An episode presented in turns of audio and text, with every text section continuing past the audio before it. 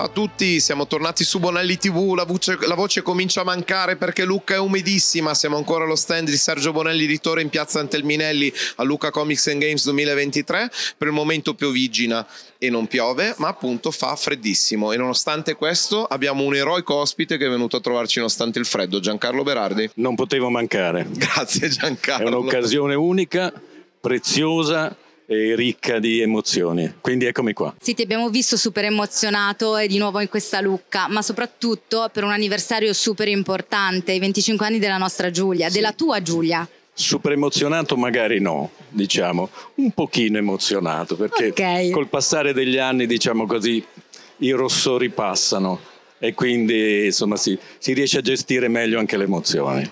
Comunque è, un, è, una look che sicuramente un po' mi emoziona perché entrare qua dentro e trovare Giulia là nell'angolo tutta, tutta stesa diciamo con il volto e con tutti questi prodotti straordinari che non pensavo che sarebbero usciti per questa Luca.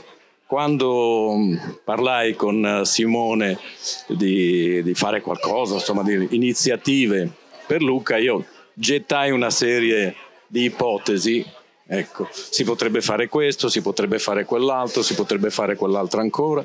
Lui le ha fatte tutte.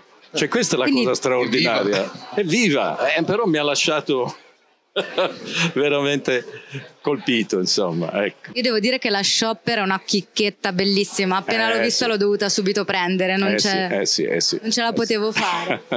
Però c'è stato anche una premiazione, cioè sei stato anche premiato durante il keynote a Lucca, direttamente da, sì, dal sindaco di Lucca. in quella targa, possiamo Infatti, chiedertelo? Per i 25 anni di Giulia, ma la cosa bella è che oggi è anche il mio onomastico perché è San Carlo.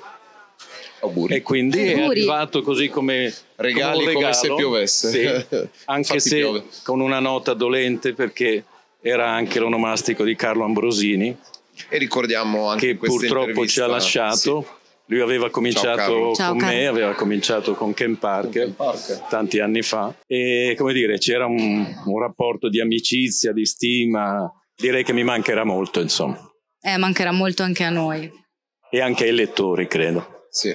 Bene. Detto questo, Detto questo. No, beh, ci, ci, vogliono perdonare se il pubblico da casa sia, chi sì. ci sta seguendo sul mega schermo fuori, però come capite l'affetto per Carlo sia come autore che come persona come potete immaginare, era diffuso per tutta Bonelli. Quindi certo. non è che stiamo facendo, come dire, eh, no, non sono momenti retorici, ci spiace davvero e ci manca davvero. Tutto qui.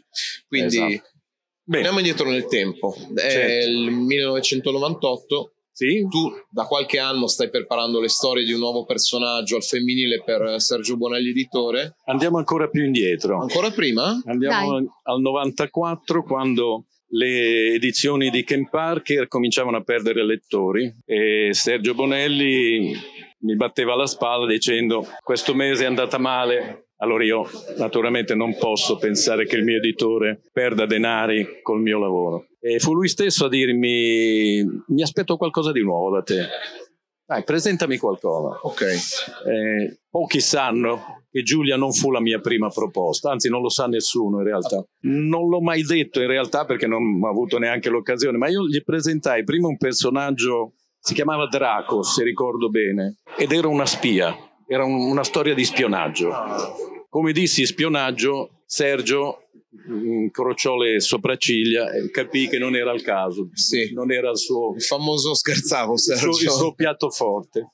Allora tornai alla carica con un'altra serie di fantascienza stavolta, si chiamava Stark e arrivai anche con una copertina già fatta con il logo e tutto quanto. Ok.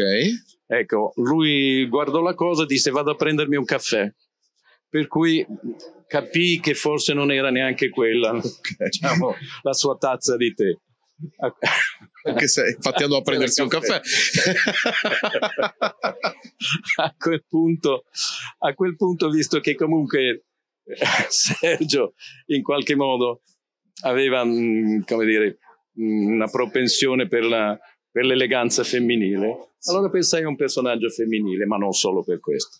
In realtà pensai a un personaggio femminile perché la protagonista del nostro mondo, nel mondo attuale, io credo che sia la donna, in assoluto. E quindi avevo bisogno di una donna, avevo bisogno di una donna particolare, di una donna vera, che non volasse, non, non sparasse, non tirasse di karate, tutte queste cose un po' super omistiche, e quindi e che avesse anche un aspetto che richiamasse le, le, doti che sono tipiche di una donna, cioè la, diciamo la, la, la, cultura, la professionalità, la capacità di ascolto, di accoglienza. Pensai appunto a Audrey Hepburn perché avevo visto i suoi film da, da bambino, mi hanno portato al cinema che avevo circa quattro anni e praticamente non ne sono mai uscito, sto ancora là. Quindi quando immaginai un personaggio femminile mi venne in mente subito questa figurina esile con questo sorriso simpatico, questi occhioni da cerbiatta. E da bambino l'avrei voluta come, come sorellina, insomma, certo. ecco.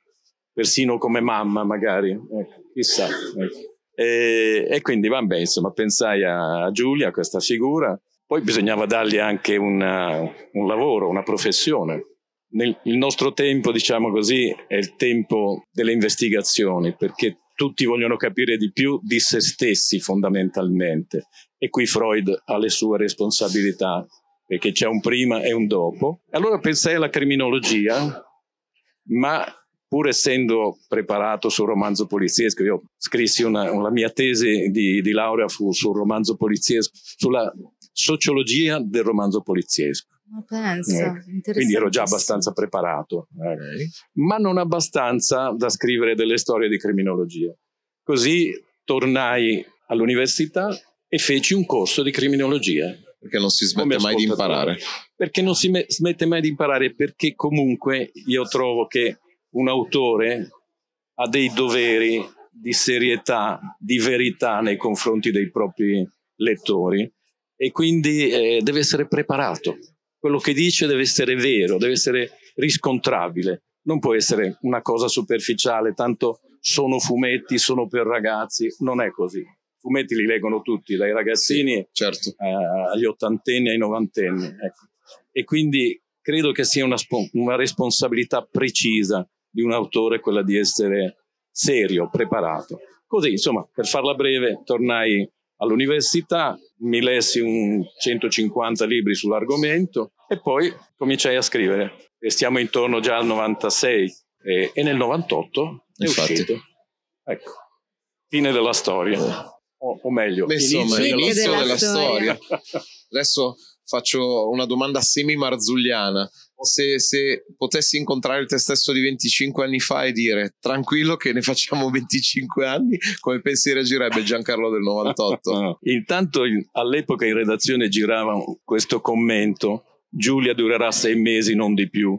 Perché? Perché il mio personaggio precedente, Ken Parker, eh, usciva con, con, dei vuoti di 3-4 mesi, ma il problema non erano le sceneggiature, diciamo mm-hmm. così. Eh. E vabbè, l'abbiamo dimostrato, visto che ormai siamo, ormai le, le storie sono circa 330, comprese quelle in produzione. Naturalmente io sono il frontman, ma dietro di me c'è un'orchestra di autori, disegnatori e due formidabili co-sceneggiatori che sono Maurizio Mantero, storico da 40 anni fin dai tempi di Ken Parker, e il nuovo Lorenzo Calza. Calza. Dico nuovo, ma sono già vent'anni che lavora esatto, con me, eh, quindi, insomma, ormai veterano anche, anche, anche i bianchi ormai, quindi eh. questi sono naturalmente autori fondamentali. Sen- senza il, il, loro aiuto Giulia non, non riuscirebbe a uscire mensilmente. Eh, Infatti, sai, la serialità poliziesca esiste, per esempio, penso alla TV, no? Cioè abbiamo visto tante versioni del poliziesco televisivo e a volte ci sono state serie che veramente sono durate parecchio tempo però nessuna serie televisiva poliziesca dura 25 anni eh, quindi sì. la quantità di storie e, e, anche di pagine perché una cosa che mi capita spesso di dire è che in Bonelli produciamo più pagine che nei manga ah, perché comunque un manga anche se esce settimanale certo. e comunque poi escono quattro volumi l'anno certo. noi usciamo con 94 pagine al mese e gli speciali. Quindi e Giulia erano 126 infatti e adesso sono 110 esatto quindi ancora di più, ancora di più. Quindi io ho sempre in mente questo, c'è un manga divertentissimo che si chiama Bakuman, dove ci sono questi due giovani autori di manga e l'editor gli dice guardate che se volete fare un manga di botte, nessun problema uscire ogni settimana, ma un poliziesco tutte le settimane è dura, è dura inventarsi i casi. Quindi ho in mente questo editor ipotetico di questo manga che parla con Giancarlo e dice: Giancarlo, è dura fare un poliziesco tutti i mesi. Come è dura, fai? È dura, è dura, assolutamente. Bisogna avere una grande professionalità, una grande preparazione, come dicevo, e poi dei collaboratori straordinari come quelli con cui ho avuto la fortuna e ho la fortuna di collaborare ancora oggi per gli spunti criminali delle storie c'è l'attualità, c'è lettura di saggistica di alcuni argomenti che danno spunti o come spesso capita arriva un po' da tutto e dici mm, questa sai bravissimo. che arriva un po' da tutto e poi vi devo dire francamente che ho una tale esperienza che potrei scrivere una storia su quella tazza o su una foglia che cade da un albero. Eh, perché, diventare bravo anche tu. Perché è una questione di allenamento, perché io parto con un'idea, ma anche, anche parlando music- musicalmente parlando, anche con un tono minore o maggiore al mattino, dipende come uno si alza, no? Ecco, per cui eh, a secondo dell'umore la storia sarà di un certo tipo. Poi la mia peculiarità è che non mi scrivo mai le trame.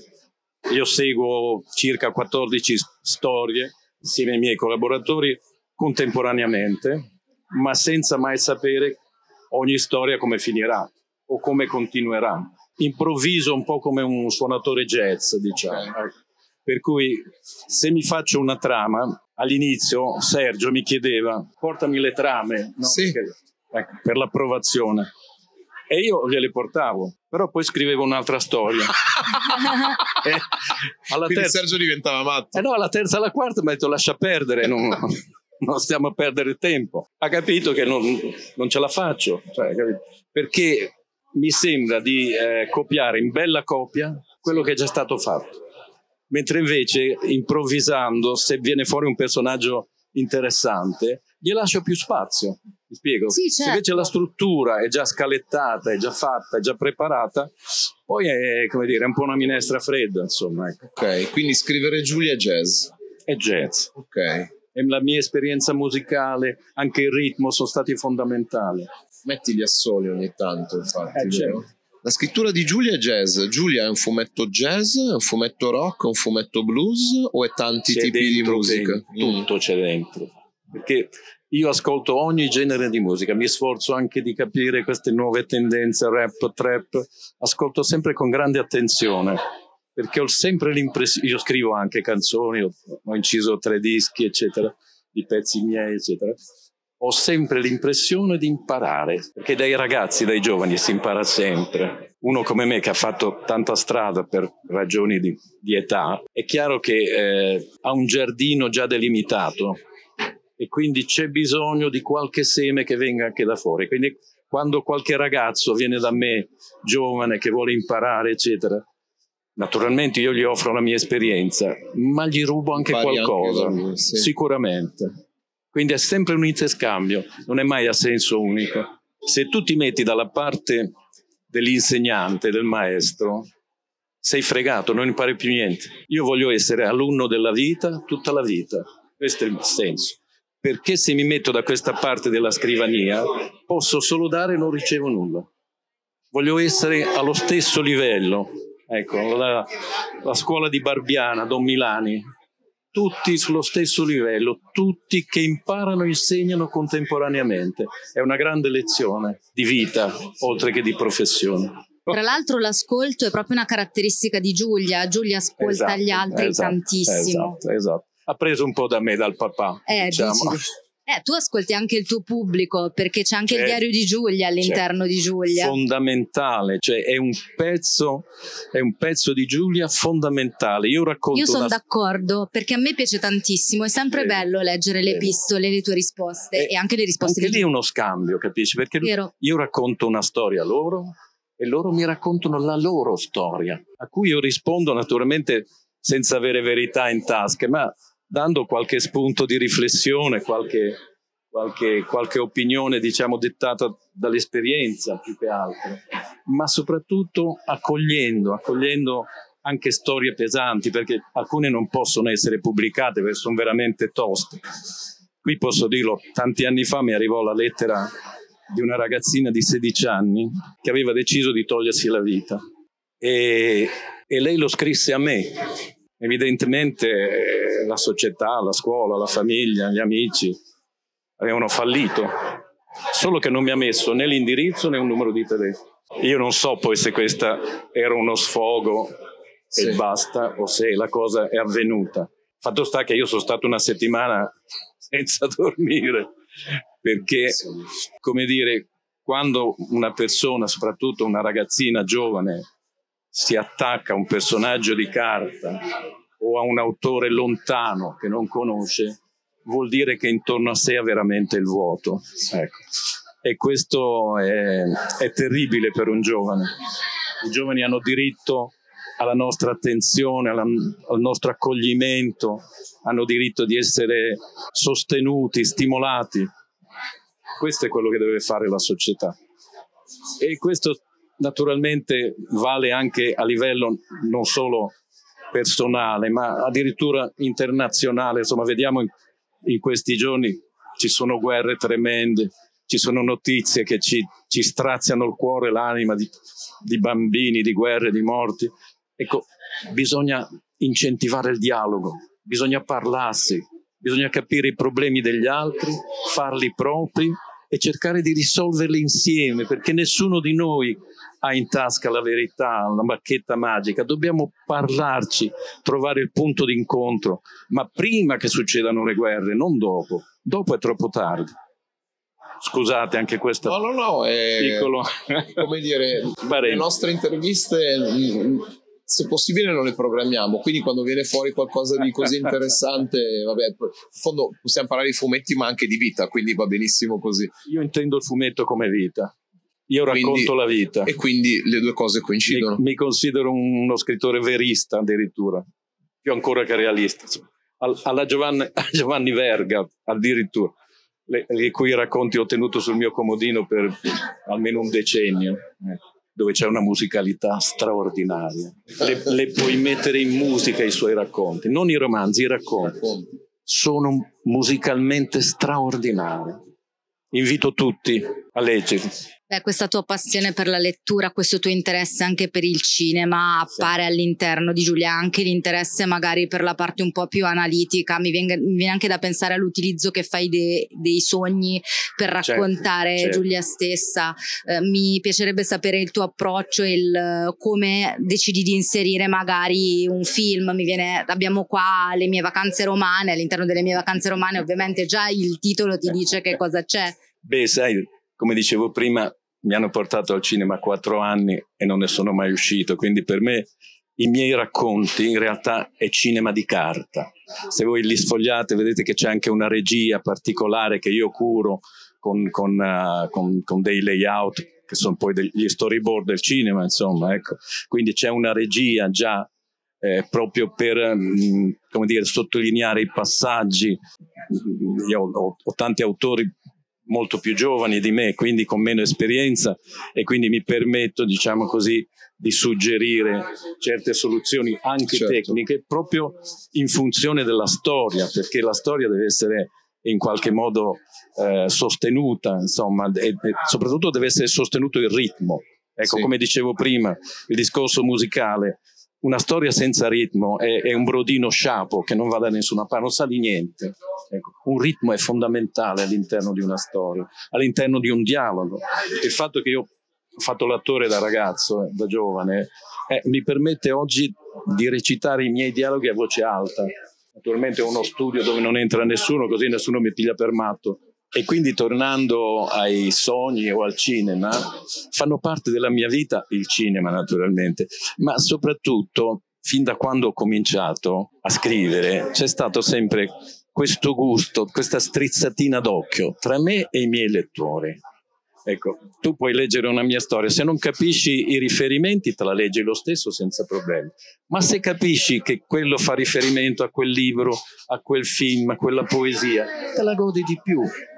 È una, è una come dire, Sì, un cercare anche di capirsi, cioè esatto. è un dialogo è, anche quello. È un, è un sottodialogo siccome eh, le mie storie, diciamo, di solito sono scritte un po' a diversi livelli di lettura, insomma, non le può leggere un ragazzino, magari si diverte perché sì. c'è l'azione, eccetera, eccetera. Poi si va magari un pochino sul sofisticato, certo. ecco, e allora lì subentra altre cose, subentra una cultura letteraria, cinematografica, di poesia, musicale, di storia. Anche. Sì, poi i lettori Bonelli adorano quando diamo qualche suggerimento dicendo al al personaggio piace questo o all'autore, certo, quindi certo. dagli una lettura che potrebbe, potrebbe interessarti parecchio.